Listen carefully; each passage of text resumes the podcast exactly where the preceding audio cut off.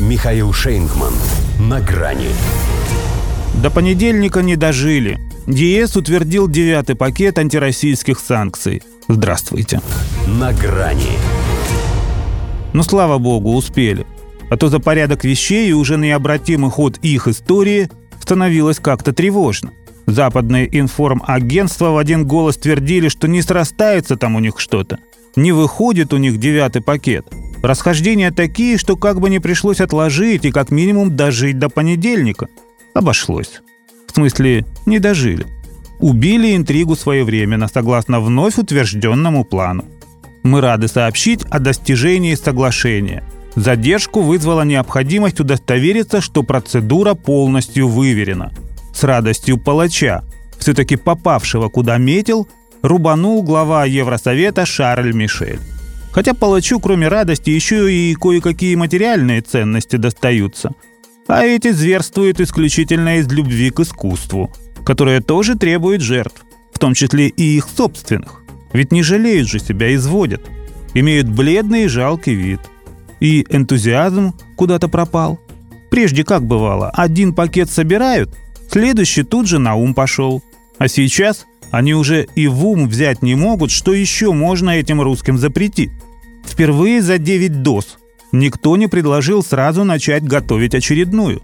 Даже последние русофобы из Польши и Прибалтики, и те исключительно из-за того, что надо хоть что-то из себя исторгнуть, всего лишь выразили желание продлевать санкции не через каждые 6 месяцев, ибо что так чистить, а раз в год. Видимо, уже надо больше времени, чтобы отдышаться и прийти в себя – Неужели это кризис жанра? Но ведь не может же такого быть, что исписались. И пальцы вроде бы на месте, из которых они высасывают все поводы, и ноги, чтобы в них стрелять. И источники в Брюсселе сообщают, что лишь небольшое количество стран испытывают санкционную усталость. Но ведь рука-то с этими самыми пальцами дрогнула, если даже стреляя себе в уже пристреленную ногу, они умудрились промахнуться – а может и специально пальнули так, чтобы никого и ничего жизненно важного не задевать. Ну потому что их санкции против наших физических и юридических лиц, а девятка свелась в основном именно к этому, они же у нас почитаются за честь, признанием заслуг. В этом смысле, кстати, у них еще поле не паханное. Все-таки нас 145 миллионов.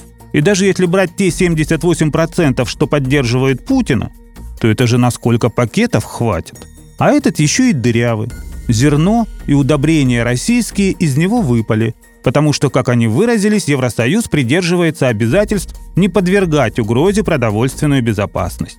И с потолком цены на газ они заморачиваться не стали, что логично, пусть это им и не свойственно. Но сообразили же как-то, что и нефтяного потолка хватит, чтобы их придавить. Конечно, не остановятся, поскольку у них запрещают, следовательно, существуют. И десятый накидают. Но если на какой-нибудь викторине местом из двух букв, коему для поддержания зловещей репутации хватает и девяти кругов, назвать ЕС, это будет не ошибка, а синоним. До свидания. На грани с Михаилом Шейнгманом.